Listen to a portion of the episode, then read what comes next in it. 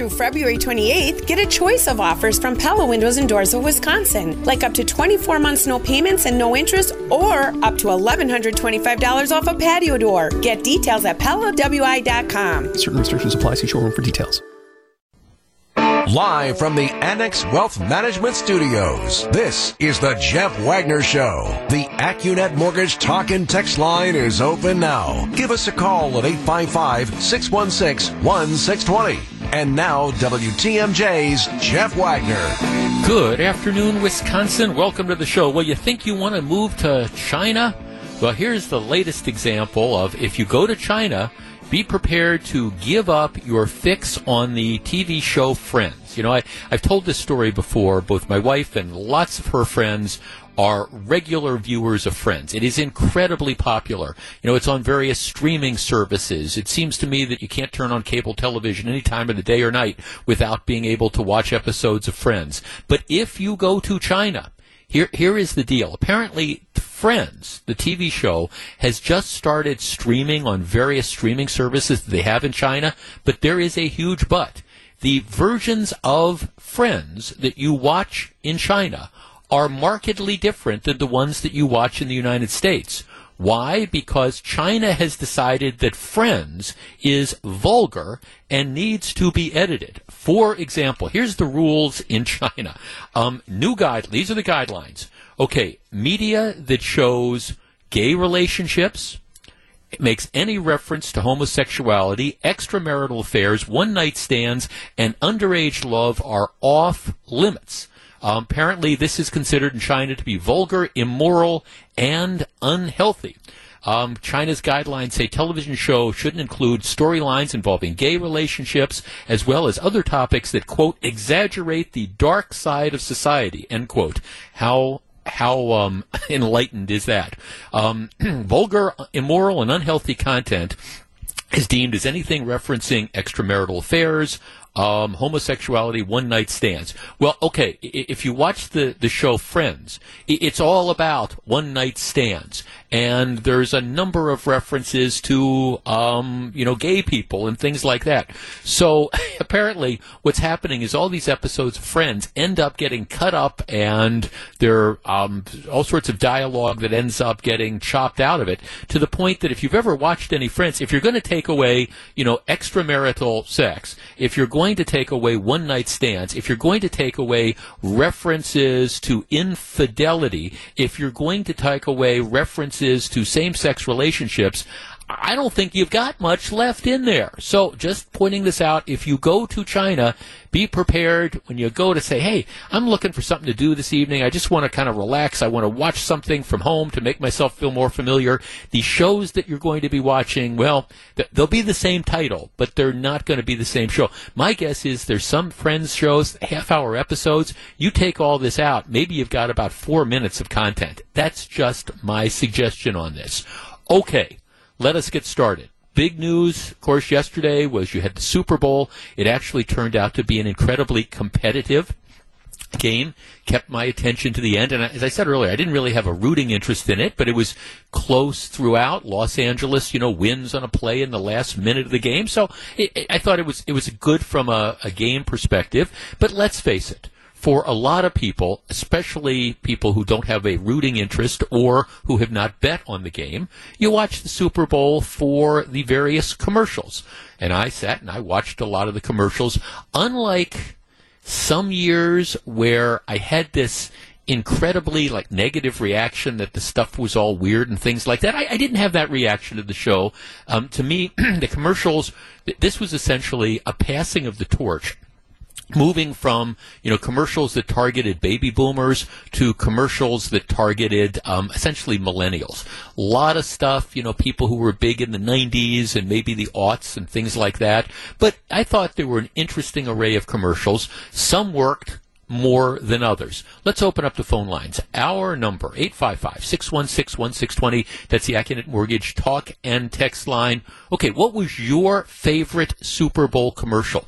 Was there one that you found that was particularly memorable? Again, one of the things I, I often point out is given that you know you're talking about six million bucks or so for a 30 second commercial, uh, which means you know uh, if if you're if you run a minute commercial, you're talking $10 million or more. I've always been amazed that some of them can be very, very creative, but even after you watch them, you walk away with this notion going, huh, what was that an ad for? To which I've always said, if I was going to spend $10 million for a commercial advertising my product, you would darn sure know what the product was. But what was your favorite Super Bowl commercial and why? 855 616 1620. That's the Accunet Mortgage Talk and Text line. We discuss in just a moment. Jeff Wagner on WTMJ. 855 616 1620, which is the Accunet Mortgage Talk and Text line. All right. The best Super Bowl ad from yesterday. And, and I have to say, I thought that there were a number that were cute.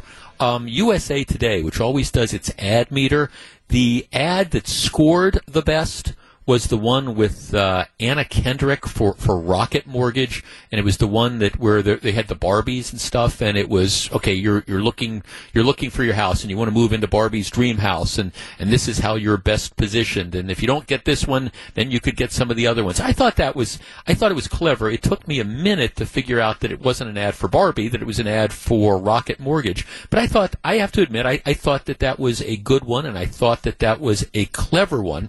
One of the other other ones that I thought was clever was the, and by the way, it, it, it seems to me that, you know, if, if you look at the car ads, uh, maybe maybe there was an ad for a regular car, but it seemed to me it was like all electric cars. And if you're a regular listener to this program, you know that it's going to be a long, long time before I, I, buy an electric car. But it would seem to me that if you watch the Super Bowl, that was all these car makers were, were selling. That, and of course, you had all the ads for cryptocurrency. We're going to talk a little bit more about crypto in just a couple minutes. I thought the Larry David ad about how he's portraying the guy that just says no to all these ideas. What do you mean a wheel? Oh, okay, that that was I thought the Larry David ad was incredibly clever. Does that mean that I would spend five bucks to buy cryptocurrency? Absolutely not. But I thought the ad was clever. 855-616-1620. My personal favorite ad um, I, I love the the ad for the electric Chevrolet truck, and I understand I just kind of mocked the car makers for doing nothing but electric. But I love the one with Jamie Lynn Sigler, who was Meadow Soprano, and recreating the, the whole opening scene to The Sopranos. I thought that was kind of clever, trying to figure out where it goes. And then when she, you know, hugs her her brother on the TV show at the end, I, I thought that was good. I thought it was memorable, and at least I remember that that was an ad for uh, the that was an ad for the, the, Chevy electric truck. Not that I have any interest in buying one. 855-616-1620. That's the Accunet Mortgage talk and text line. Jeff, I always enjoy Peyton Manning. The Michelob beer commercial at the bowling alley was mine. I thought that was very good as well. Steve Buscemi, you know, the actor, he plays the guy who's giving out the shoes, and you've got all these people that are bowling, and it's an ad for Michelob Ultra, and the payoff at the end is when Serena Williams walks in. Yeah, I thought that was a, I thought that was a good ad as well. 855-616-1620. That's the Accunet Mortgage talk and text line. Jeff, I love the wild animals eating the Doritos and Cheetos. I thought that was funny. Yeah, I did too. I like that one as well. I thought that was a good one as well. Jeff, uh, the Lay's commercial was the worst by far. They tried to be funny and completely failed. Um, yeah, I, I, I didn't, I didn't do a lot with that. That was the one with what, like Seth, Seth Rogen and stuff. Yeah, I, the Lay's ad, that one kind of, I think, I agree. It kind of fell flat with um, me. Jeff, I like the Pringles commercial. I thought it was funny. Um, I also thought the NFL ad with the players in the house was cute. Yeah, I saw Michael Strahan on Good Morning America talking about that today. I thought that that was, I thought that that was cute as well. Jeff, I really laughed at the Toyota truck race Super Bowl ad between the three Joneses, Tommy Lee Jones, Leslie Jones, and Rashida Jones, and the Jonas brothers with the theme Keeping Up with the Joneses. Yeah, that got very, very high ratings as well. People in- enjoyed that. Jeff, I agree. I like the bowling beer ad with Serena Williams and Peyton Manning and Steve Buscemi. That was good. Jeff, I like the ad with the baby. I assume they're talking about the ad for like where the baby was giving financial advice on that. 855-616-1620. Jeff, I'd like the robot dog in the Kia commercial. The dog was cuter than the car. That's what Maggie says. That that's another ad that's getting a lot of praise just because okay, you know, it was again one of those sort of ads that's sort of a tear jerker in a way. You know, you want you want the ad to turn out, you know, you want you want it to all turn out well, and there's a point to that as well.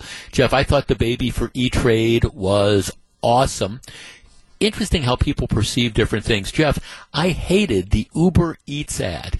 That was the ad where you had all the celebrities that were getting stuff from Uber Eats, that wasn't edible. And the point was that, you know, Uber Eats now delivers all sorts of stuff beyond just food. Um, yeah, Jeff, many people miss the point of Uber ads. I, it was clever until seeing that ad. I did not know that Uber Eats delivered anything but food. Now I know it was subtle but effective. Um, huh. Jeff, that Chevy pickup truck that uh, the Meadow Soprano character was driving, you can't buy that until fall of 2023. Why are they advertising it now? Well, I think they're trying to get you in the mood to go out and to buy those electric stuff. Um, Jeff, my favorite commercial was actually just a trailer for the new Jurassic Park. The commercials haven't been as good as they used to be, which is disappointing. As you said, if you're going to spend $7 million per 30 seconds, it's better to be a remarkable ad. Trailer aside, the most memorable one for me was the Doritos commercial with all the animals. I didn't think that one was anything special either. Well, I think, you know, again, some people like that. The, as long as you're talking about animal ads, the Clydesdale ad, that, that was just tremendous as well. And, and I think if I were advising Budweiser, I mean, every year I, I'd have a different Clydesdale ad. I think people just absolutely love that. Jeff, I love the commercial with Arnold and Salma electric car. Have no idea what make of the car was though. Oh, okay. Now see, here's here's where I think people really uh, disagree. One of our texters says the 1980s graphic with the floating QR code ad for crypto was brilliant and very emblematic of what future ads are going to be. That was the one where the QR code just floated in the screen for what, like 30 seconds. The vast majority of people hated that ad. And again, just absolutely hated the ad. They didn't understand it. They thought it was a waste of time and just, it's like, okay, what is the point of this? But there are some people out there who just absolutely loved it. Me, again, put me in the, the hated category because once again, if I'm going to spend $6 million or $7 million or $12 million, you're going to know right away what that is an ad for. In any event, I, I, thought actually, in general, I thought the ads were pretty good this year. I don't know that there's anyone that you're going to think back 20 years from now and say, oh my gosh, I thought that, that was great. But I thought in general they were pretty good, and I think they accomplished it. Matter of fact, there were fewer ads this year that I just despise in, most years. I mean, most years, a lot of them I just, just hate. I, I, didn't really feel that way. There were some that were more effective than others, and I'm sure you're going to be seeing a lot of those over the time. But the Super Bowl has now come and gone, not without some degree of controversy. When we come back, I want to have a, offer a couple comments on the Super Bowl halftime show. Stick around. This is WTMJ. This is Jeff Wagner on WTMJ. Hey, wondering what 2022 will have in store? Join WTMJ this Thursday, February 17th, for a day long broadcast on the topics that impact your everyday life politics, the economy, that's my segment, health, and more. Big issues from big names and the biggest stick in the state. It's WTMJ 2022 taking place this Thursday, February 17th from 9 a.m. to 6 p.m., presented by Annex Wealth Management and sponsored by the Bartolotta Restaurants. Find more information at WTMJ.com. Um, our friend John says, hey, the Super Bowl ad, the one I liked the most was the one promoting the NFL of the two kids playing a football video game, and the football players in the video game came out of the TV into the home where the children lived, chased the football around the living room area, destroying, breaking, and disrupting everything. I thought it was quite amusing. Yeah, people liked that one as well. Uh, again, it's, I, it's, I watched the Super Bowl ads, and I thought there was a degree of creativity. A couple of our texters were saying, "Well, I thought they were all juvenile." Well, and I don't think it's necessarily juvenile, but there's clearly there has been a changing of the guard for years, what you saw is I, think you saw marketing that was targeted for baby boomers, and, and that's that's not the case anymore. I don't think you're seeing that anywhere near as much. You're seeing that this this to me was it was the millennial show. It was like okay, we're gonna we're gonna focus on people that were popular in the 80s and 90s, and we're gonna do and maybe the aughts. We're going after the millennials, and so it's kind of like get out of the way, baby boomers. This is what's coming. And again, I you you wouldn't. I just I was struck by like all the ads for electric vehicles and stuff, and you're thinking, well, okay, maybe five or ten years from now, people are going to be buying it, but at least in the interim, only about 3% of the cars sold in the United States every year are electric vehicles. I was kind of wondering where is the ads targeting the other 97% of the people that are going to buy cars with internal combustion engines if you can find any sort of inventory. Um, the other thing that, of course, is generating a lot of discussion was the whole notion about the, the Super Bowl halftime um, show. And, of course, this was this was the they've had rappers on before. There's never been any question about that.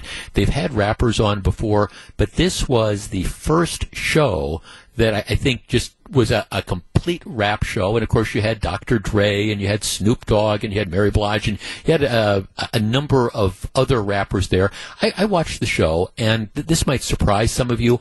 I, I mean, I, I, I enjoy rap music, not some of the hardcore stuff about the let's kill the police and the, the, the misogynistic stuff that's there, or the stuff that, you know, uses terms that I don't think that you should be using in society nowadays. But in general, I mean, I, I think I, I certainly understand the appeal of rap music, and I thought the show was very, very well done. The two controversial elements of the show is there was a line that Dr. Dre threw in about how he, still doesn't like the police, and some people are getting worked up from about that. But the, the truth is, this is who the guy is. And if you look at a lot of the lyrics from back, you know, when, when Dr. Dre was coming into his own and back when you had NWA and all those things, th- th- this was mild compared to, you know, a lot of what the rap lyrics were back then. So was I surprised by it? Was I offended by it? No, it's who the guy is. The other controversy is with rapper Eminem, who decided at the end of the show that he was going to kneel. This was an obvious tribute or a reference to, you know, Colin Kaepernick, and the guy goes down on one knee and he's down there for a while. And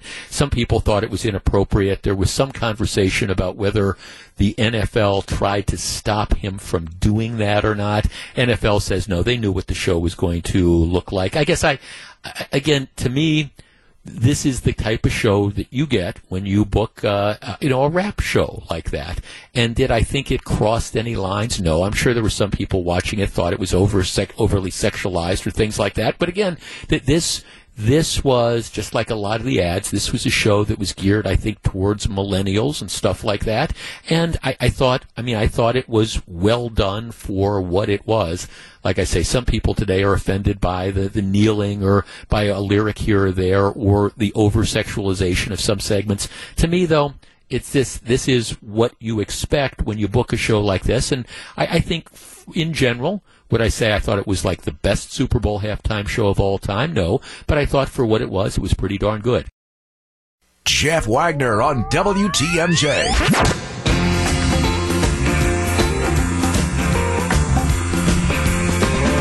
One of the things that you noticed if you watched the Super Bowl ads yesterday was a series of ads for cryptocurrencies, and probably the best one. And I agree, it was a very, very clever ad. Had Larry David from Seinfeld and from Curb Your Enthusiasm, and he, he really wasn't playing against type. He was the curmudgeon, and, and the thing was he, he was in different historical eras, and people were coming up with different ideas. This is a fork. Oh, who needs a fork? This is a wheel. No, I'm not interested in it. And it was very, very clever if you watched it. And the whole premise of this was that here, you know, all along, oh, in the history of mankind, there have been all these great ideas that are out there, and there have been always some people who just didn't understand those ideas, and so you know they, they just rejected them.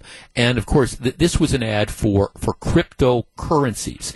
You will remember, I don't know, a couple months ago, there were all the ads featuring Matt Damon, and it was the, the whole premise was here we, had all these innovations over the years. You had explorers, you know, we, we went to the moon, you know, we did this. Look at the, these people that went out and they, they found new worlds and things like that. And if it weren't for these people, you know, we, we would never we would never have a lifestyle as it is now. So you should in fact invest in in cryptocurrency.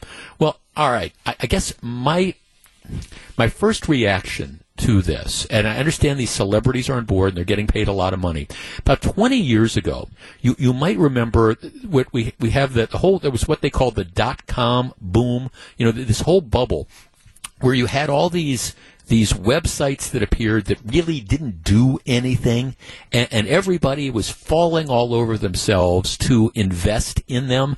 And pretty soon, anybody that invested in them lost all the, the money. You, you know, you had um, and it really was around the, the, Super Bowl in you know 2000 where you had all, all these ads for places like Pets.com and things like that, which just folded pretty soon. Anybody invested in it lost lost all the dough they had. I guess I look at this whole cryptocurrency thing, and I, I, look at it in the same sort of vein. Now, I know that there's some people who are invested, and for those of you who don't know what cryptocurrency is, long story short, there are thousands and thousands of different currencies that you can invest in. Bitcoin is probably the most famous. And, and what it is, it's an alternative to money. So instead of, simplest term, instead of paying for something with dollars, what you do is you pay for it with crypto coin. That, that's essentially it. It's an alternative money system.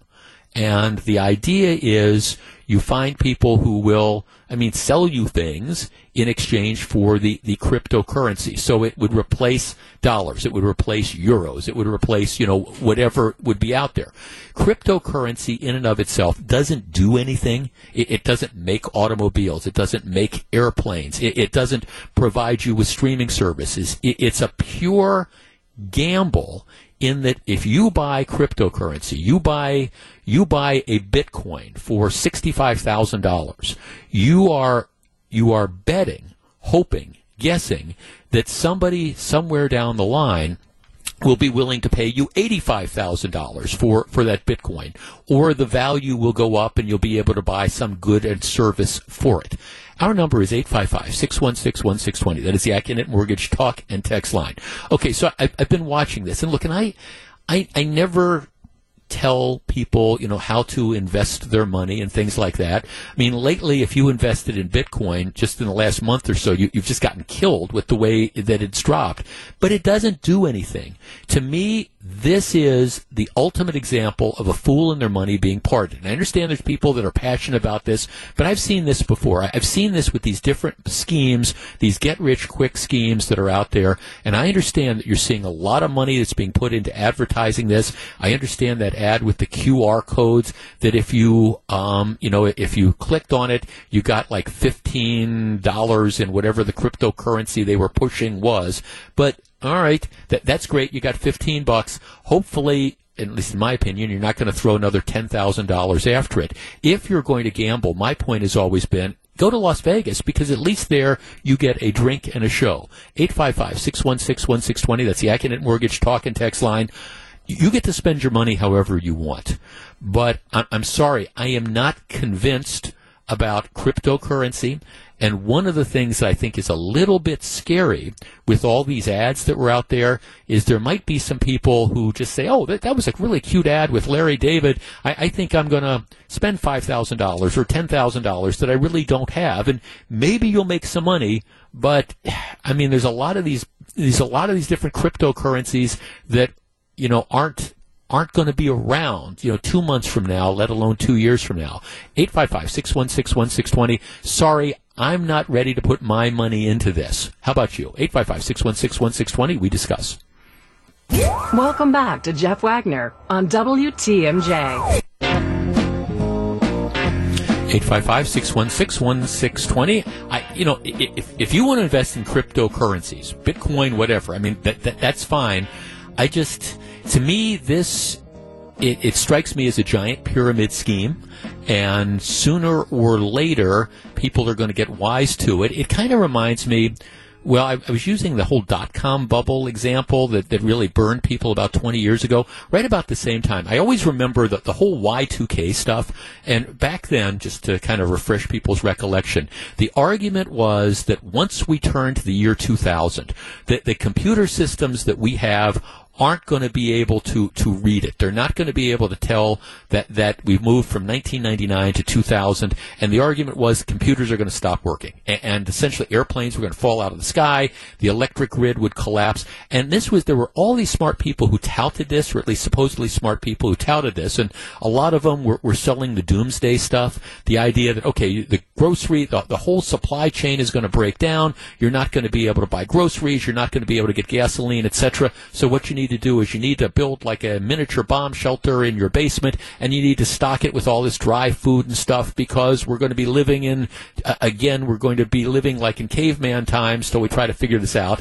And of course, the only people that may, and I remember talking to people about it who were just absolutely positive that this was what was going to happen. And most of those people were the ones that were selling the bottled water and the power, the, the freeze dried food and things like that. I guess I, I just look at this stuff and my philosophy is that if, first of all, if I don't understand it, and secondly, I, I, don't invest in it. But secondly, if, if it doesn't do anything, I mean, if it doesn't make something, if it doesn't provide something, if it doesn't offer a service, I, I don't, I don't understand why you would invest it. Otherwise, it's just a pure gamble. You're hoping that, you know, somebody else is going to think that it's, it's worth more and will pay you more. And, and maybe that's going to be the case, but historically, I don't think it works, um, off. Jeff, no matter how you talk, how much you talk about Bitcoin, I still don't get it. Well, I think there's, you know, a, a, lot of that that's out there. Jeff, crypto's draw is a weak dollar. Problem is no company recognizes it, so you walk the plank when you buy it. Jeff, back in November, Aaron Rodgers and Cash App had a promotion where Rodgers was sending a portion of Bitcoin to new users of the app. It was worth around $9.98 at the time. Today it's worth $6.74. Not a great return if you ask me. Jeff, I would ask all those celebrities who are pushing this to trade in all their cash for crypto and see how many of them would do it. Jeff, cryptocurrency to me is simply another type of pyramid scheme. The first in win, the people who are in first wins, go with God if you want to, but most will lose money. I get that. And then, Jeff, it's just like the Super Bowl halftime show that you discussed. It wasn't geared for you. I think you're being very short sighted to think at some point in our future there won't be an alternative money source.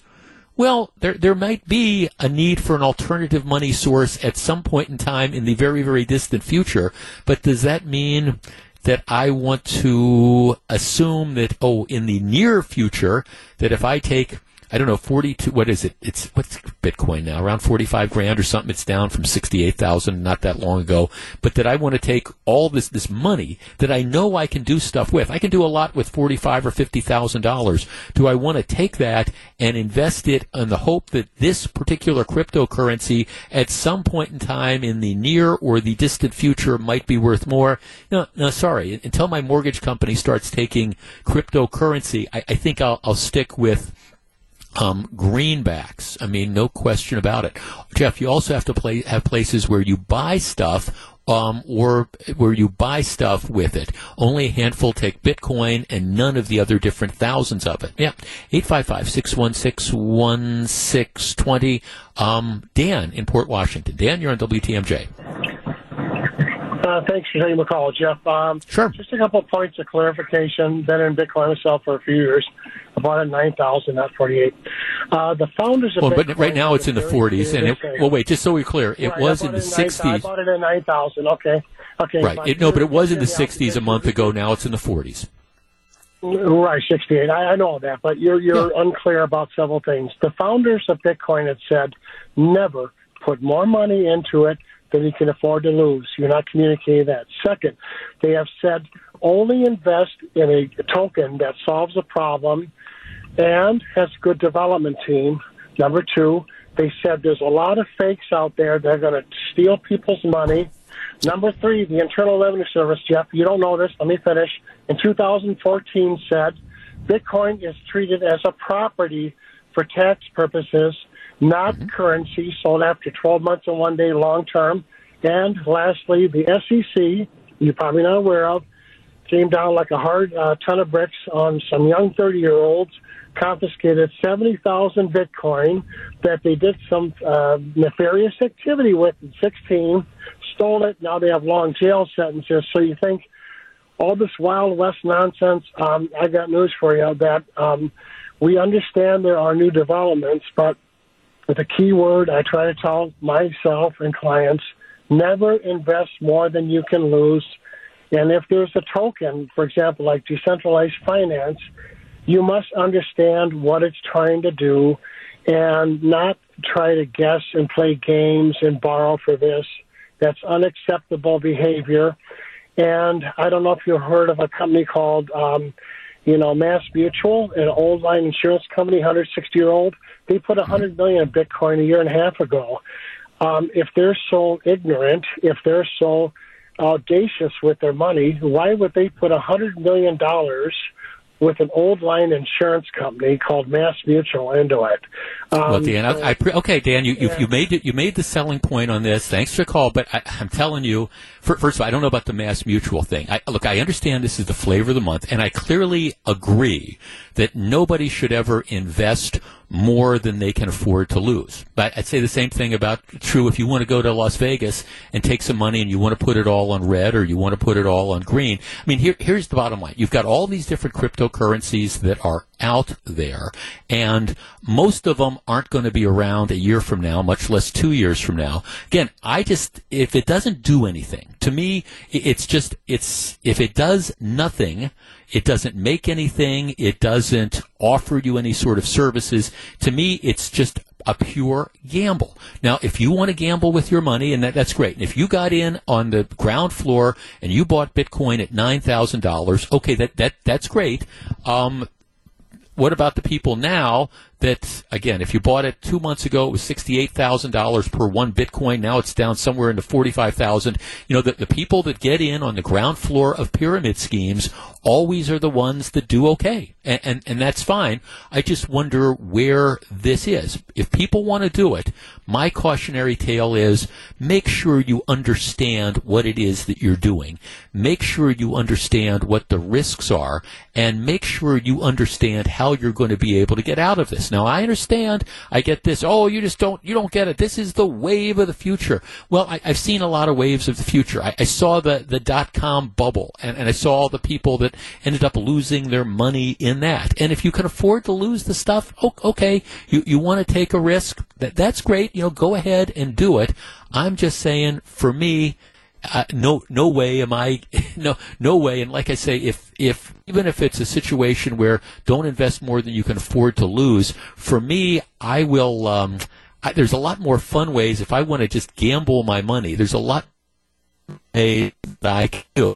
Jeff, you can't call it investing. This is, um, gambling. Um, Jeff, I will take Dan to breakfast any day at my favorite spot. I'm wondering which of us will actually get to eat a meal that we can pay for. I'm guessing I'm going to be buying Dan's breakfast with real life American currency. Um, yes, sir. Jeff, all the old people need to open their eyes. The country is changing and the Super Bowl ads, we're bringing it to a national audience. Well, okay, I've, I, have heard all that before. I, I understand that the country is changing, and maybe there will come a time where you know we decide that we we don't want dollars, we don't need dollars, and there's this whole universe out there that says that there's this need to traffic in this other stuff that. Um, doesn't do anything constructively but has a value. If you want to invest in it, like I say, great. But just because Matt Damon and just because Larry David are saying this is the wave of the future, I would be a little bit cautious with this. Um, but it's your money. Go with God if you want to make the investments. Back with more in just a minute. This is Jeff Wagner.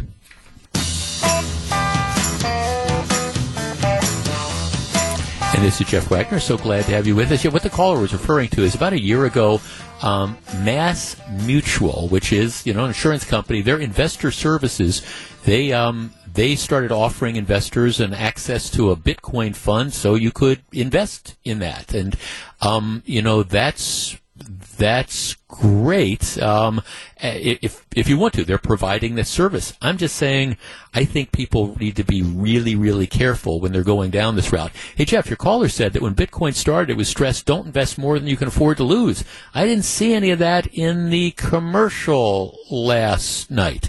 Um, I, again, I if if if you want to take these chances, that that's that's all well and good. I'm just saying that for me, I'm in a position where I got to understand stuff. And I, I, think I'm a reasonably bright guy, and I've got to understand stuff. And I, I understand companies, and maybe I think the companies are going to be successful, you know, or, or, not. And and some companies, maybe I didn't perceive, for example, that Amazon was going to take off like it did. But at least Amazon, you know, does something. They offer they offer a service. They provide you with an ability to order goods. Bitcoin is just a pure investment play, at least right now. You are betting that the value that you buy a Bitcoin for is going to go up. It's not like they're making cars or anything, and you're hoping that the currency that you're investing in is going to be one of those that, that actually makes it. There's thousands and thousands of different cryptocurrencies that are out there. I guess five or ten years from now, will turns out to be right, and if I've end up missing the, the next big thing, that's okay. Um, I also know that I understand where my money is going, and like I say, if I want to gamble it, I'm going to take it to Las Vegas, where I at least get a drink and a show. Back with more in just a minute. This is Jeff Wagner. Live from the Annex Wealth Management Studios, this is the Jeff Wagner Show. And now, WTMJ's Jeff Wagner.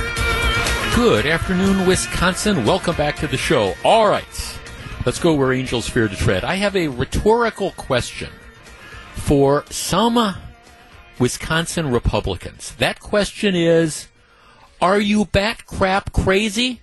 I, I, I just, at some points in time, I, I understand that you know that there are inter-party disputes, and I understand that you know you you have, for example, over the years there's been like a tax and spend crowd in the Republican Party, and there's been people no new tax and things like that, and I understand that, that and I think that's good, and I think that's healthy.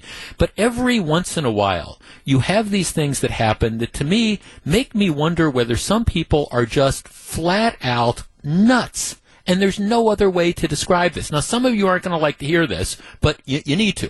All right. Robin Vos, who is the Speaker of the Assembly. Matter of fact, I sent out a tweet about this over the weekend. Um, I, have known Robin Vos since he was a legislative aide back back in the day. I, I think you know you can agree with Vos on stuff or disagree with him, but but here's the bottom line. I, I think over the last ten to twelve years, with the possible exception of Scott Walker, there's nobody in Wisconsin who's been more instrumental in advancing a conservative agenda than Robin Vos. That, that's just the truth. When you had the whole dispute over Act 10, he was the guy that held the Republican legislature together. He had, at least in the Assembly, he's been one of, I, I think, the leading lights, and he's taken a lot of stuff for it. He, he's just despised by, by people on the left because he's been able to push a conservative agenda in Wisconsin or Alternatively, in the era of Tony Evers, he's been able to successfully block a lot of the really most liberal instincts of Tony Evers, and even with a Democrat governor, to you know come up with, I, I think, a reasonable budget and stuff. So uh, that's Robin Vos. Well, in the Republican Party right now, there are factions that want to dump Robin Vos. We got to get rid of Vos. Why do you want to get rid of Vos? Well, it's because they don't think he's done enough to overturn the results of the 2020 election. To which I want to say, just give me strength. Have, I am convinced that there are some people out there who have just flat out lost their minds. So into this, Wade's a state representative. His name is Timothy Ramthun from from Campbellsport, and and the, I, look, I have no problem with people running in primaries and stuff. He's just announced he's going to run for governor. His agenda and his driving motivation is he wants to overturn the 2020 election. He, he he's pushing to decertify the results. At his campaign kickoff over the weekend, the My Pillow guy Mike Lindell shows up and and he starts telling the, the crowd there that okay that we can if Ramthun gets elected governor, we can shift Wisconsin's electoral votes to Donald Trump more than a year after the uh, election. I mean, what exactly? I mean, th- th- this is the, the, the premise that we're going to decertify the results of the election a year ago and then somehow restore Donald Trump to power. Okay, let me let me just kind of describe this in one word, two syllables. Crazy. It's just, this is crazy talk. Now, I understand that there are some people out there who have issues with the election. And, and I've, I've, tried to articulate this as best I can w- without trying to appeal to the, the lunatic fringe out there. The, Joe Biden won the election in Wisconsin. You, you need to understand that. Secondly, Joe Biden is not going to be removed as the President of the United States. We're, we're not going to go back and redo the 2020 election. If Joe Biden is out as the President of the United States, it's because the voter, he either steps down or the voters decide to oust him in 2024. But obsessing about the 2020 election is just these different like wacky conspiracy theories get you nowhere. Was the election perfectly run in Wisconsin? Well, I, I, don't know. There's all sorts of legal questions that are out there, and they're working its way through the courts right now. But there's no evidence of fraud. There's no evidence that 50,000 people voted for uh, Donald Trump, but the ballots, the ballots showed up for Joe Biden. There's just no evidence of doing that.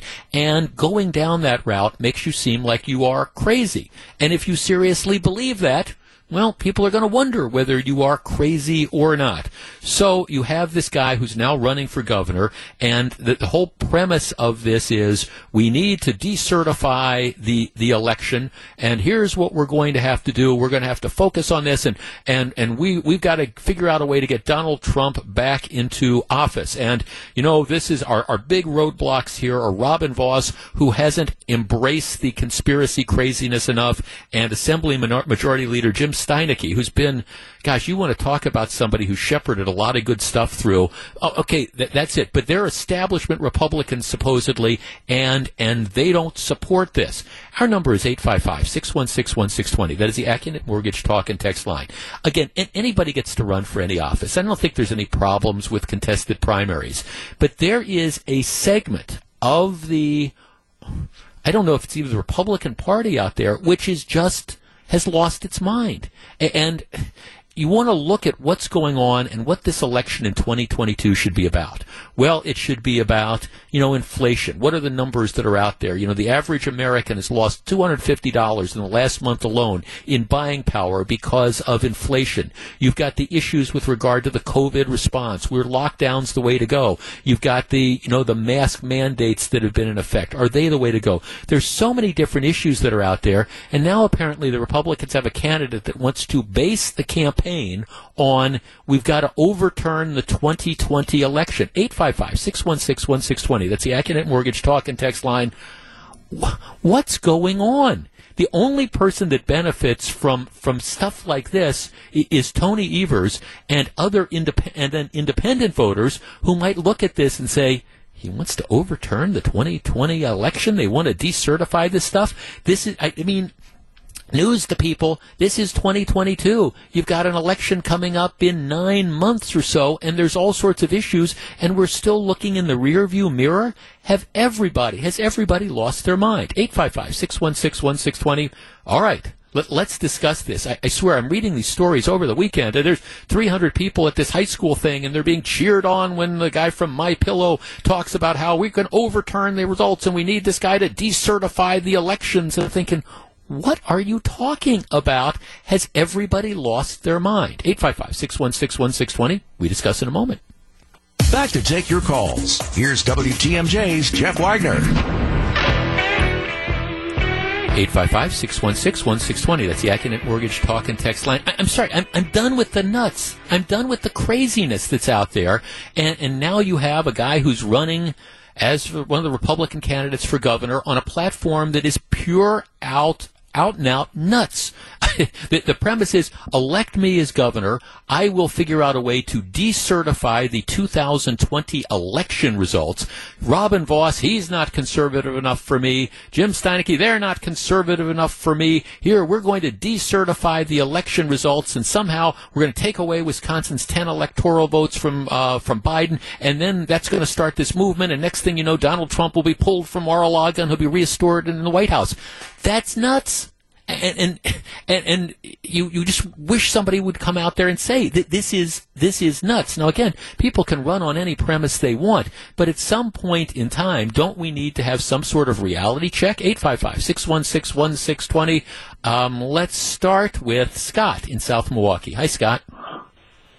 Good afternoon, Jeff. Yeah, my yeah. Th- this all starts with the leadership at the top of the state of Wisconsin Republican Party, and I'm talking about Paul Farrow. Paul Farrow has been repeatedly been interviewed on various outlets and asked this very question, and all that he does is he plays footsie with the issue, whatever, and saying that our goal is to get to August 10th, whatever, get a candidate, whatever, to run up against against Tony Evers. But Rebecca Kleefisch, Kevin Nicholson, Jonathan Wichmann, and now Rand, this Rankin guy they're all they're they all they they all have the same ideas uh, and philosophy on this topic and nobody wants to confront it whatever and act like and act like adults my take is that the republicans need to come up with a with a center right candidate whatever to run to run against Evers because if they don't come up with a center right candidate to run up against Evers their their their max number of votes that they're going to get in a statewide general election is 45 percent well, uh, thanks to I mean, look, I, here, I, I, I don't. I, I, don't hear Rebecca Kleefisch or I, I, talking about how I mean, one of my goals is going to be to decertify the election. This is this is clearly out there on on a fringe. But but I agree. It's time for people. See, part of the problem is you, you have this lunatic fringe. Yeah, I said lunatic fringe that, that's out there, and you have people that are afraid to confront them. I agree with that as, as a premise because oh, we we don't want to upset part of the, the Trump faction of the party. Well, okay, I, I I think that the tent has to be broad enough to say let's focus on on these issues that are out there. But if if that means saying okay, one of the things we're going to do is we're going to overturn the 2020 election. That, I'm, I'm sorry, I keep going back to the premise. That's crazy. You know, that is something that is just crazy. And whether it's Paul Farrow, or whatever, it, people need to start coming out and saying this is this is nuts. You know, yeah, we'll we'll look at the elections and are there things that we can do to improve the elections? And do we need a ruling as to whether or not you can have absentee the, the drop boxes or things like that? That's all fair. I mean, I think those, those are fair issues. But the, this craziness that's there about how we're going to decertify the election. At some point in time, you just want to say, don't you understand that is not going to happen? And, and don't you understand that talking about this, every breath you spend discussing this takes you away from the significant issues that resonate with people, the pocketbook issues and the, the issues about, again, what, what was the harm that was done by the lockdown? You know, what, what's going to happen next if there's another COVID outbreak that's out there? All those different things. What are you going to do about inflation? Those, those are the issues. What about failures to get people unemployment insurance in their unemployment claims paid in a reasonable fashion. These are all issues that are valid issues. They're things that people care about as opposed to, I'm going to try to decertify the 2020 election. I just, I, I look at this stuff and I admit I want to pull my hair out because it's not productive and I'm repeating myself. It's crazy. Mike in Illinois. Mike, you're on WTMJ. Good afternoon, Jeff. How are you? Hi, Mike. Good. What do you think? Um, I, you are absolutely 100% correct. It, I mean, they're wasting so much time and energy. I mean, that's, I mean, I'm, I'm a Republican, but it's because of the basic ideals of the Republican Party why I'm a Republican. And they are not going after those. They need to say those. They, you know, and there are sane Republicans, I don't want to say insane, but I mean, there are Republicans who hold this. Mitch McConnell's a perfect example. And unfortunately, though, like the fringe is out in you know every state, and it's just it's just hurting the party. I mean, they need to change their rhetoric and go after the issues that do matter, like inflation. But I just right now I don't see that happening. No, I, I, I, don't either. And, and I guess, I mean, I understand. Part of it is that there's this, this core group, there's this cult of personality that exists around Donald Trump. And so there, there's people that just feed on, on this. And of course, he feeds on the whole thing the idea that the election was stolen and that type of stuff. So you've got that that all going on. So it's that cult of personality, um, which and, some Republicans, I guess, are the mainstream Republicans are afraid to alienate, you know, that that percentage that's so into right. Trump. But at some point in time, you, you got to stand up to the craziness, don't you? Yeah, you got to you got to do something different. You got to separate yourself from it, and you can only hope that they come around. Um, but you know, and I, I know this has been talked about, but if there was any evidence that there was you know, the elections were fraudulent, I would have been protesting too. But there weren't any. I mean, Trump's own attorney general said there weren't any. So I just, I don't know what else to do. No, th- thanks for the call, Mike. And and then I mean, okay, so so th- this is the premise this weekend. Okay, this guy, his premise of running for governor. Think about this: is all right if you elect me governor in November of 2022, I will take office in January of 2023. I am going to figure out a way to try to decertify the results of the 2020 election, and then if you take that 10 votes away, well, okay, maybe if Arizona and Michigan and a couple other places do this. I, I mean, all right, and, and then then you're already into 2024. Again, just it's just this kind of crazy train that, that you hop on. I mean, why aren't we talking about inflation? Why aren't we talking about crime? Why aren't we talking about you know what happened in Kenosha and the adequacy of Evers' remedies? There are so many issues that are out there that will resonate with people, and we're obsessing about this. Well, gee, was the election stolen from Donald Trump or not? I mean, give get a mop. My head is ready to explode with this stuff. John in Campbellsport. John, you're on WTMJ. Good afternoon.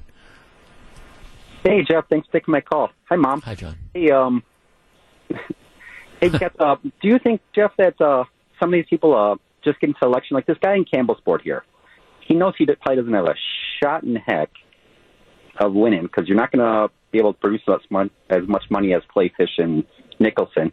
But do you think he's just doing it to further his own agenda? When he comes up for reelection out here in Campbellsport, he can say that he stood up to the establishment or he stood up to, you know, and he wants to change the election. I mean, out here in Campbellsport, there's Trump 2024 signs all over the place, and you know, forget Biden and whatever else. Yeah. He's just going to play Yeah. on his own base. Yeah, no, thanks, thanks for calling. I mean, I, I, I'm, I'm sure there's some of that. I, I will tell you from the perspective of somebody who ran for statewide office a long time ago, it's a lot of work. And, I mean, it, it's a lot of work to, to do this, to, to, to make this kind of commitment. And if this is your premise that I want to decertify the election, okay, that's a remedy for, that, look, th- that's a 10% solution. That's a 10 or 15% solution in a Republican primary. Because even the most, I think, hardcore, unless, unless you're firmly in the, gee, I, I think January 6th was, you know, a, a media creation, a fake thing, unless you're way down that rabbit hole, that this is, this is not something that ordinary people even ordinary conservatives are going to go out and vote for. So I mean, I don't know what the motivation is. Is, is it? Uh, I, I mean, I, I guess you you help your base maybe, and you maybe uh, put yourself in a better position to be reelected to the state legislature um, by appealing to the, the fringe. But th- this is just the fringe stuff, and this is it, look. It's larger than this one particular candidate who's who's not going to go anywhere. He's going to get a disproportionate amount of media attention because most people on the left and the right recognize that this is, is crazy. And so that the media is going to jump on this and see, see, oh, there's all these Republicans that out there that are, that are crazy. So it'll play into that media template and it will benefit Tony Evers to that extent. But I I guess when, I when I sit there and I think, okay, the, the basis of this campaign is we want to go after Robin Vos and Jim Steineke wi- without any recognition of the fact that, like I say, Robin Vos has been one of the leaders of the conservative. Re- he's gotten all sorts of heat from people on the left. He is despised by the way that he has advanced the conservative agenda. But now, because he doesn't completely go down the rabbit hole on this craziness. Uh, and and I think he's gotten some criticism for allowing, for example, this Gableman investigation to go as far as it is. You want to talk about a no-win situation? That's the boss's case. You get heat from all sorts of people for even uh, allowing this investigation to go on, but then because you haven't embraced the really, really nutty aspects of it, you get heat from that side either. It, it's just a complete no-win situation. Well, I say no-win because that's not true. Guys like Tony Evers, well, they're just uh, they're thrilled to see all this happen. I, again, what happened over the weekend just mind-boggling to me, and I think you know I try to pro I I, I try to build this show as being, you know, sensible conversation for sane people, and it's time for more sane people to just kind of step up and say, this is nuts, and, and we don't care if it upsets Donald Trump. It's nuts. He lost the election. If he wants to prepare to run for 2024, we'll go with God, but we're not going to keep rehashing 2020. Back with more in just a minute. This is Jeff Wagner. Back for more. Here's WTMJ's Jeff Wagner.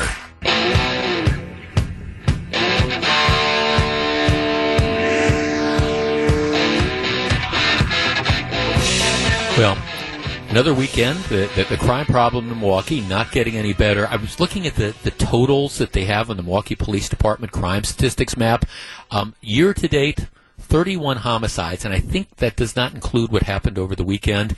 This time last year, 14 it, it, just it's just staggering. I mean, last year was an all-time high in murders, uh, topping the year before, which was an all-time high, and we have more than twice as many murders year to date. Now, that doesn't mean it's going to continue to at these numbers, but but if it does, you're going to be looking at over 250 homicides in the mean streets of Milwaukee. And by the way, there is a mayoral election tomorrow, and I don't know if you've heard it, but there's there's some candidates that are talking seriously about crime, like Bob Donovan, and there are other candidates who are saying, well, you know, we, we, we need to figure out more social services and things like that. Well, okay, you might need more social services, but right now, Milwaukee, there are killing fields in Milwaukee, and the sense of urgency when it comes to crime, well, a lot of those candidates just don't seem to have it. Motor vehicle theft, Last year, like I say, 10,480 cars stolen. Staggering number. Uh, this time last year, 1,086. Year to date, 1,140. There's more cars being stolen on the streets of Milwaukee this year, year to date, than there were last year. And last year was an all time record by about 50%. Unbelievable what is going on. So when voters go to the polls tomorrow, you have to understand that there's, there's one issue that I think dominates all the others, and that, that's crime. And I, I, think if I were a voter in the city of Milwaukee, that's what I would be looking at because there's some of these candidates out there who I don't know it's fair to say soft on crime, but they have no intention of trying to do whatever you need to do to get the criminals off the street and keep them off the street. And there's a handful of candidates that might, just might move the other way. So we'll see. If you hadn't heard the story again, and I know we were talking about this in the news, 15 year old Milwaukee girl died Sunday afternoon she was shot by a 23 year old. The shooting happened about 2 o'clock in the afternoon on North 65th Street and was the result of an argument. 23 year old guy shoots a 15 year old girl. She she's dead. Um, it just it's just staggering, staggering to me that you know you have this number of deaths and this number of juveniles.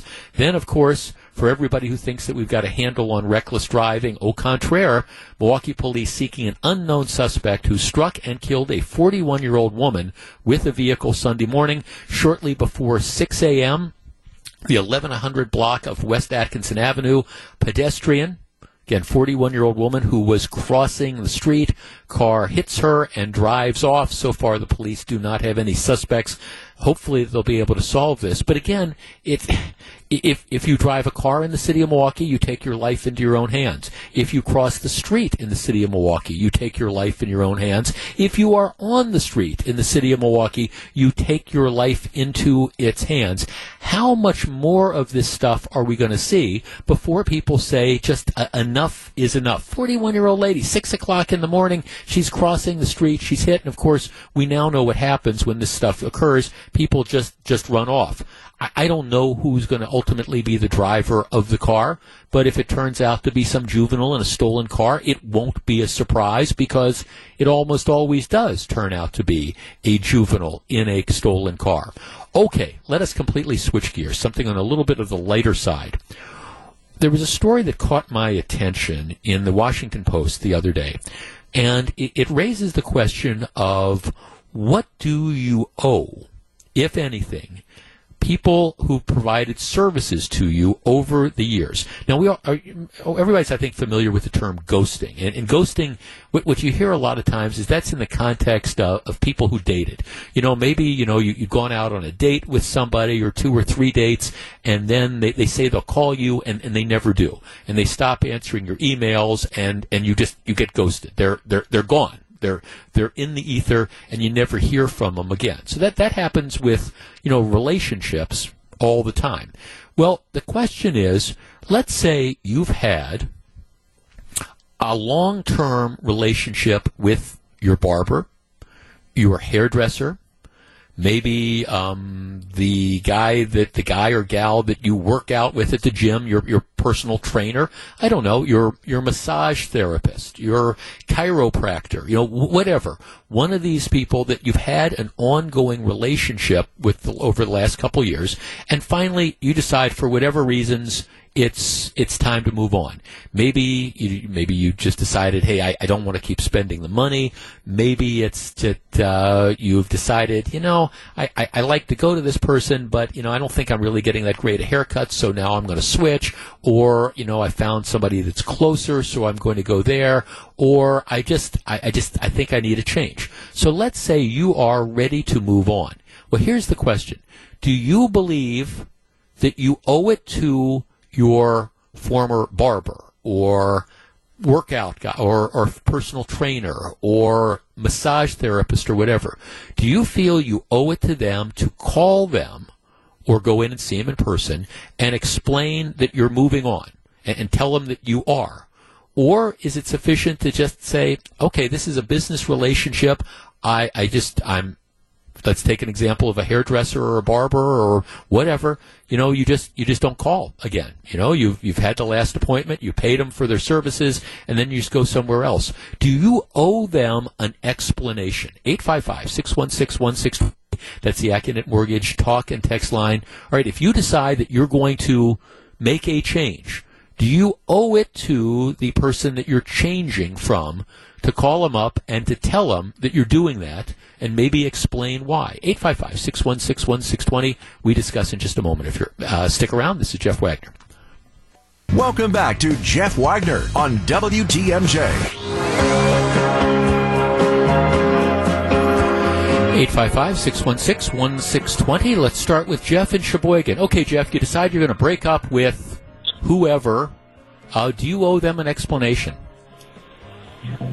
Yeah, no, it's funny. We were ta- I was talking about this uh, with some friends recently. I have a hair person that cut my hair, and although she did a really good job, she's got the most annoying laugh, and she smokes. And I just one day said, "I'm not going back anymore." But the reality is, she needs to figure it out and reach out to me, obviously, and figure out why I'm not going there anymore. Okay, so so if she called you up um, and said, you know, why why aren't you coming back to me? Would would you tell her it was because she had an annoying laugh? Uh, no, I wouldn't. I would probably just say, you know what, I I, I have a friend that Right. referred me to somebody, and I really like the way they do it. I, I in that in that in that sense, I probably wouldn't. The, the term would be true. I, I guess I'm not truthful enough on that. Well, no, no, no. But you, you don't want to hurt somebody's feelings. But okay, I got it. Thanks for the call. No. Appreciate it. Eight five five. No, I get it. Eight five five six one six one six twenty. That's the Accunet Mortgage talk and text line. I, I guess I look at this and say, I, I think as from a business sense. I guess I, I think this is different than a relationship sort of thing where there's this expectation. To me, you know, you, you make an appointment with the massage therapist or the physical trainer or, or whatever, and you go in and they provide you with the, the service that you then pay them for. I guess I don't think you, you have an obligation to tell them, you know, why it is that you're leaving. And, and in many cases, just like he was talking about, you're probably not going to be honest with that in the first, I mean, so what, what if you decide, you know, I've been going to this hairdresser and, the truth is, I haven't been happy with the job she's doing. So, okay, are, are you going to call her up and say, I found somebody better? I mean, you know, that that's, the, what, what does that get you? I guess. I mean, but like all that does is it, it ends up uh, upsetting them and stuff. And I, I understand, you know, maybe whether it's the hairdresser or the massage therapist or or whatever would would like to know in a way. But most people, I don't think, are are going to be honest about that. Jeff, the girl that cut my hair moved 20 miles further. Um, so I, I just it was time to get my hair cut. I, I just she moved, and so it just wasn't convenient anymore. Well, I guess in that particular situation, you you could call up and you could say, "We just it's too long to travel." Um, but but do you have an obligation to do that? No, Jeff, not a barber, but I just had to cancel our annual trip to an RV park. I couldn't tell her it was because we wanted to try a new place, so I said we may return the following year instead. Jeff, it's simple courtesy to let them know and not leave them hanging or wondering. Always wondering is worse than knowing. Now, see, I just, I, I mean, I just disagree with that. I mean, I, I don't know if you. you, you got a personal trainer, and for whatever reason you just you, you're not getting what you think you need out of it. I don't know that. I, I don't know that you call them up and say, "Well, I, I just don't think you're doing a good enough job." I mean, how does how does that help? A matter of fact, I think it creates perhaps bad feelings. Um, Jeff, I had a massage therapist who basically bugged me over and over again why I quit coming back. Um, so I would suggest not to ghost. Um, well, okay, that, that then means you're going to have the confrontation of calling them and telling them why you're not coming back. Jeff, I think it depends on the situation. Example, long-time customer, Sure. Jeff, unless you are in a committed relationship or a contract, you don't have to explain anything to anyone. Um, yeah, I guess, I don't know. I mean, you, you want to be sensitive to people's feelings, and you, and you don't want to hurt them. But unlike a, a, personal relationship, I think if it's a if it's a business relationship, I don't think you have an obligation to explain, particularly if the explanation isn't going to really accomplish anything. And, and, and by the way, I mean, I guess I would look at this and say that this is where you've already decided to move on. If there's if there's a situation where, for example, you're unhappy with the service but not ready to move on, that's the time to have the conversation. You know, I, I really, I, I, just, I haven't been happy with the way you're, you're cutting my hair. I'm not sure you want to say that to somebody that's got sharp objects around your face, but, but that's the time you have that conversation. Or, you know, I, it's just, I really haven't been getting as much out of this as, as I thought. You, you do it before the relationship is over, but once you've made the decision to move on, I, I don't know that I think that you have an obligation to call the person up and explain why that is. And I, from the perspective of, I don't know, the person that's providing the, the services, you say on the other hand, on the one hand, they're, they're left wondering. Well, after a while, you get the idea that for whatever reason, the customer's not coming back. And I don't know, the customer calling up and saying, well, I didn't come to you because you charge too much money, or I didn't come to you because I, I haven't liked the job that you were doing. I don't know. I think that might result in harder feelings. So, do, do, I think you in personal relationships just kind of disappearing and not telling people? That's one thing. But the business relationship, I guess, I, I think it's different. Um, Jeff, I would think I would let them know that I'm interested in maybe getting a second person or trying something different, and then go from there. Well, I don't know. I don't know if that necessarily makes the massage therapist feel any better. That hey, I, am thinking about trying somebody else, and maybe I'll be back to you. I, I don't know. In any event, I, I think that there's some people think that there's a better way than ghosting and that what you should do is just always be honest and have these disclosures. That, that's all well and good, but a lot of times just nothing good can, can come of it. I mean, somebody was asking me the other day, it was in a different context. He said, Hey, have you reached out and, you know, asked some so and so about this? And I said, Nope. I said, why not? He said, because nothing good can come of it. Just absolutely nothing good can come from this. And they said, you know what? I, I think you're right. Back with more in just a minute. This is Jeff Wagner, WTMJ. And this is Jeff Wagner. This week's sponsor for the Wagner Home Improvement Showcase presented by Great Midwest Bank is Pella Windows and Doors of Wisconsin. Contact them at 920 291 3800 or visit PellaWI.com to learn about the Pella Promise and to set up a free consultation. That's Pella Windows and Doors of Wisconsin. Pella Now, Pay Later. Don't know if you saw it, and I understand there's a lot of stuff going on on the weekend, and people are obviously paying attention to the, the Super Bowl, and people are focused on what's going to happen in Ukraine and things like that. But um, there, there was another celebrity passing in a way, and this um, Ivan Reitman, and and Ivan Reitman. Maybe you've heard the name, or maybe you haven't, but Ivan Reitman was instrumental in a lot of the entertainment for those of us us baby boomers that were out there. He was the producer of Animal House, which I continue to believe is one of the best comedy movies of all time. He also um, was the director of Ghostbusters the 1984 film, um, which kind of launched that entire thing. He Was involved in a lot of other great movies as well. You know, so you had Ghostbusters that were there. He was involved with uh, Arnold Schwarzenegger and Danny DeVito in Twins. He directed Meatballs, which was Bill Murray's first movie. Um, his son is, is Jason Reitman, who went on there, but who went on to, to do star in a lot of things as well. But um, you know, Reitman, but um, but Reitman, but yeah, but Ivan Reitman was just really a, a, powerhouse figure when it came to you know movies, you know, starting in the '70s, but also for you know generations after that. He was involved in Kindergarten Cop with Arnold Schwarzenegger, the political comedy Dave, uh, Seven Days, Seven Nights with uh, Harrison Ford, and and a number of other ones as well. He produced uh, Ghostbusters afterlife too. So the guy was again a, a, huge influence on these movies, and he he passed away at home at the age of seventy five. He's one of these people who. You know, maybe it's not a household name, but he certainly behind the scenes was responsible for a, a lot of very, very successful movies. Boy, it just seems on a regular basis that a, a lot of 2022 has not been kind to you know people in Hollywood, etc. Just a lot of people have have left us, and maybe it's just the situation where a lot of these big stars are getting to that certain age where you know once you get into your upper 60s and 70s and 80s and 90s, it, it's just those are the things that are happening. But it certainly seems to me that in 2022 we've ended up losing more than our share of performers. And Ivan Reitman passes away over the weekend. Do yourself a favor and go back and uh, watch the original Ghostbusters, and and you'll see what just a movie that was so incredibly creative and in many respects way ahead of its time. And um, I think a lot of that is traced to the brilliance of Ivan Reitman, who again passes away over the weekend at the age of 75. A lot of stuff coming up in the next hour of the program, including Kwik Trip, baseball, the Olympics, and much, much more. Stick around. This is Jeff Wagner, WTMJ. Live from the Annex Wealth Management Studios, this is the Jeff Wagner Show. And now, WTMJ's Jeff Wagner.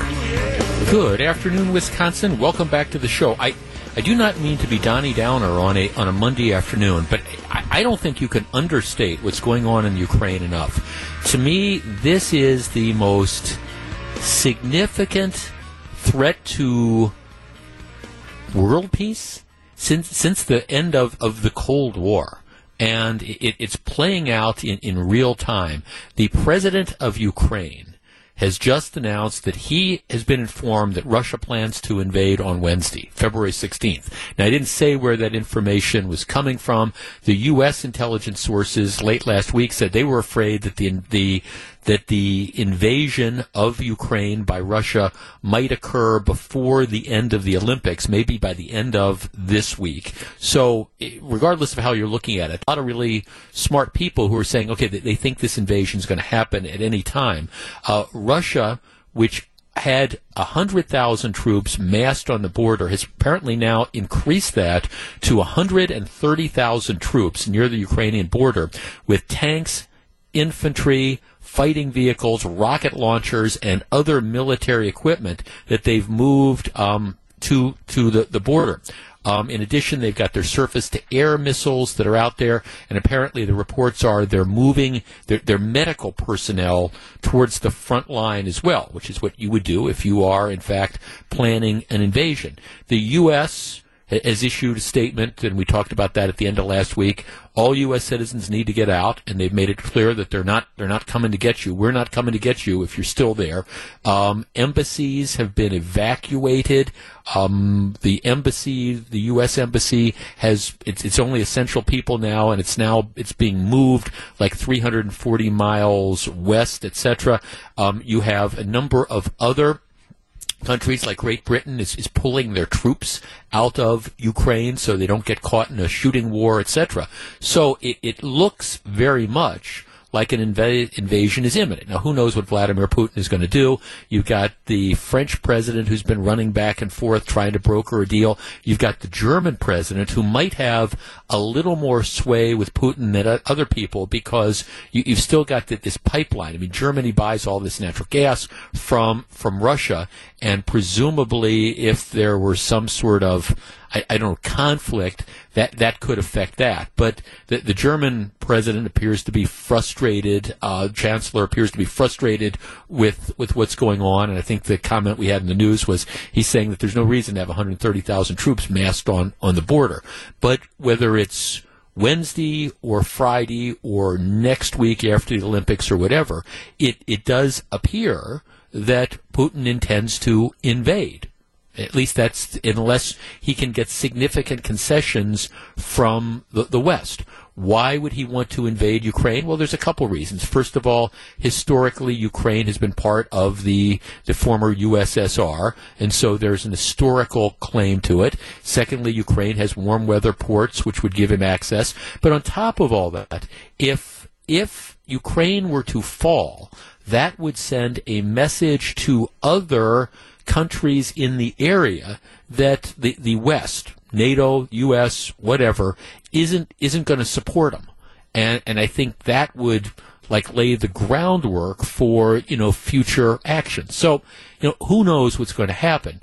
But if Putin invades, you know we're on a whole different DEFCON level.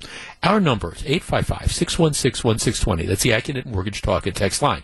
Now you you hope you hope, hope, hope that cooler heads would prevail. Because the last thing you need at this point in time is the Soviet Union, is, is Russia, you know, in, invading an, an independent country. That's the last thing that you need. Of course, Putin did it with the with Crimea eight years ago, and the Obama administration let him get away with it. So you can understand now why he might feel that he's emboldened. But here's the deal: at least so far, the Biden administration has made it clear that we're not going to get involved in a shooting war over there. We'll supply some arms, but you know we're we're not going to have troops on the ground in Ukraine to try to save them. We'll, we'll provide them some arms.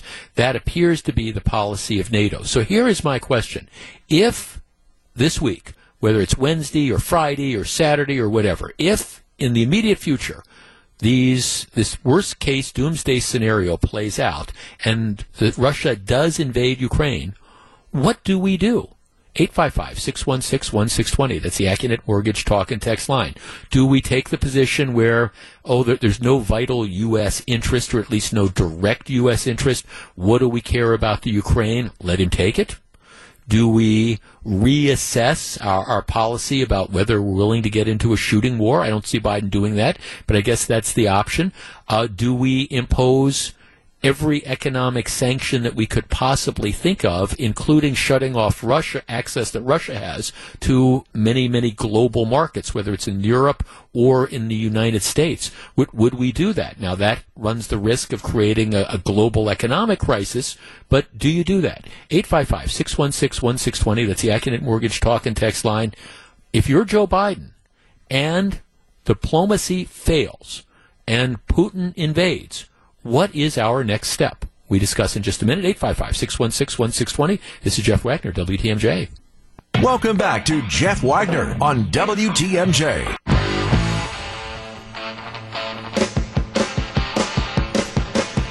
Eight five five six one six one six twenty, which is the Accunet Mortgage Talk and Text line. I, I, I seriously, I do not think I am understating this by saying that this is the most certainly significant east west conflict since the end of the Cold War. And if you listen to the president of Ukraine, he says he believes Russia is going to invade on Wednesday. Other people say Friday. Other people are still trying to halt to stop it. So the question is, if this does happen, what do we do? Here's a couple texts before we get to the calls. Jeff, the average person doesn't care about Ukraine. We care about our own borders and the price of food and gas. Um, yeah, that's that's true. I mean, do we just look the other way and let Putin, I don't know, move on on this country? Jeff, my first thought is sanctions, but history has shown if sanctions work too well, the country being sanctioned could get very aggressive. Jeff, what we will do is obvious. We will impose economic sanctions that will hurt us more than it will hurt the Russians. Um, Okay, 855-616-1620. Leave it alone. What has Ukraine done for us? Jeff, sanctions to the max. Shut them down. No room for dictators. Jeff, we should do nothing in Ukraine. It's not our war to fight. It's between Russia and Ukraine only. Well, it is true that Ukraine is not a member of NATO, so we have no obligations we have no obligations to to intervene. Yes, the question is, and of course we didn't inter- intervene in, in Crimea. A couple people, one person was texting saying, "Well, you took that dig at Obama." Well, uh, this is part of the problem. Obama looked the other way the last time Putin moved in in Crimea, and I think that unquestionably emboldened him. And now I think he understands that that Biden, after pulling out in Afghanistan and being the vice president during the Crimea takeover, I think he understands or believes that he can roll Joe Biden as well. Jeff, we've got to put a stop to this now. You think he's going to stop at Ukraine? Um, this has got 1940 Germany written all over it. Well, it may be, but I guess the issue becomes okay is this is this the right place at the right time all right let's start with jeremy and racine jeremy you're on wtmj Hi, thanks for taking my call. Uh, again, from like last week when we had this conversation, the United States enact sanctions, uh, reinforce NATO, uh, dig in with them, provide support as much as possible, uh, support their, their actions. But I think EU needs to take a, a, a more forefront role in all of this. It is their backyard. Um, we have been pivoting to Southeast Asia for the better part of 10 years now. We just did 20 years uh, in the Middle East, fighting two fronts, and all over the world, wherever terrorists were were engaged with. So right now, we, I believe that the EU should take the front lead on this, and we support them as much as we possibly can without putting boots on the ground. Yeah, I don't, think boots on the ground is a realistic option. I don't think there's any support or very little support in this country for getting involved in Ukraine over a shooting war in a shooting war with Russia. I just, I guess, I just don't see that as practical. But the effect of that probably means that Russia is going to steamroller U- Ukraine just like they did Crimea. Right. And, you know what? When these things happen, though, anything is possible. When you look back through history, the way people positioned armies prior to World War II kicking off, is just, you know, how you position your militaries throughout the world can inadvertently trigger uh, another front, another war somewhere else, just because of the close proximity of all the other states in EU next to the Ukraine and Belarus and all that stuff. So, hope to God it doesn't get out of control. I really do. Yeah, no, thanks for the call. No, I, I agree completely. I was actually reading a book on on, on, on World War One uh, just recently, and it's just I mean that that's the same thing. World War One started because you had all these countries that had mutual defense pacts, and you know it just and then you had an incident that then escalated and escalated. Next thing you know, you're we're looking at that. I, I mean, I, I don't think we're going to do that. I mean, I don't think there's enough national interest in Ukraine to get involved in the type of shooting war. What do I think has to happen? Well, I, I think and I, I, mean, I just I question, and I don't really disagree with what Jeremy was talking about. I mean, to me, that this is it's got to be a fight to the extent when I say fight, I mean economic sanctions, whatever. That's that's led by by the countries that are over there. Uh, you know, Europe, which, for example, you know. Um, right now Germany has this ongoing relationship when it comes to like natural gas and stuff with Russia. Well, all right, if as part of an effort to hurt Russia, with sanctions, that means that we have to provide, figure out a way to provide more gas to Germany and stuff to make up for some of the stuff. I, I think, you know, we have to be willing to do it. I think you need to have a united front with regard to this, and I guess I'm not sure whether the West is capable of, of uniting. But I, I, do think that any economic sanctions that are there, you have to impose. And if that means creating some sort of potential disruptions by, for example, denying Russia access to uh, various bank accounts and credit lines and things like that they have in the West, I think that we have to be willing to do this. Jeff, sanctions got us into World War II. Well, no, Hitler got us into World War II, and Japan's attack on Pearl Harbor got us into World War II. Um, Jeff, this is not just about Ukraine. It could have ramifications with China and Taiwan, North Korea, Iran, etc. I think people that believe we should do nothing and say stay out of it are very short-sighted and don't understand the whole global ramifications. Well, that's that is a factor, and people under, you need to understand. China wants Taiwan. China ha- has wanted to take over Taiwan forever. And I, you got to know that China is watching this. And I guess the question becomes, you know, what, what happens if Putin moves in and with little or no blowback, military or otherwise, he, he takes Ukraine. Is, is, that a signal and a sign that okay, if China wants to take Taiwan, that, that we're not going to intervene? And then, of course, I guess that raises the question: Do we care about Taiwan? Do we care about Ukraine? What's the big picture? 855-616-1620. Gianni in Montello. Gianni, you're on WTMJ. Yes, Jeff. Uh, timely topic. Listen, um, excuse my naivete, but uh, I think this is all a ploy to destabilize the energy markets in the world and, and, and keep oil and natural gas as high as possible because that is in fact what Russia um, relies upon. Uh, you know, they, they, they produce a lot of energy and they produce a lot of weapons. But um, this is a way to, to exercise um, the, the uh, military might of, of, of, of, of Putin's uh, army. And um, I, I don't think it's in his interest to go in. Um, there would be sanctions, and there should be sanctions, but it, it, it would it would further um, complicate things for for an already struggling uh, Russian economy. So um, I, I don't think he's going in. I, I called earlier earlier um, last year, and I thought that that would be the case, but now uh, my money says that they don't cross the border, and and if they do, um, there there will be uh, tens of thousands of Russians and Ukrainian soldiers that die, and Putin doesn't want that on his record. He he doesn't need that. Jen, so I, I think it's all it's it's it's all. No, uh, for, from your lips to God's ears, because I, I, hope that's the case. Now, a couple of people are texting me saying, "What, what what's the deal with you, Ukraine? Why does Russia want it?" Well, Ukraine was part of the Soviet Union before it collapsed at the end of the Cold War. It borders Russia to the, the east. And so um, it, it kind of diminished Russia's superpower status, and I think part of it is Russia.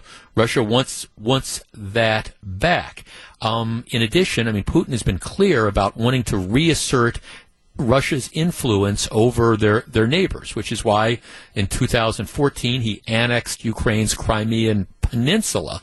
So you, you've got you, have got that. It's this historical thing that, that's out there, you know, and, and he wants it. And part of it is he feels that he can take it without any sort of significant uh, blowback. I just, I mean, the thing with sanctions, some people are suggesting, well, we don't want to do sanctions because sanctions could lead to an escalation. You, you, you can't allow this dictator just go in and, and take I don't think take other countries, even though we don't have a direct relationship. This is one of the things through NATO. This is one of the things where I, I don't think we can act unilaterally.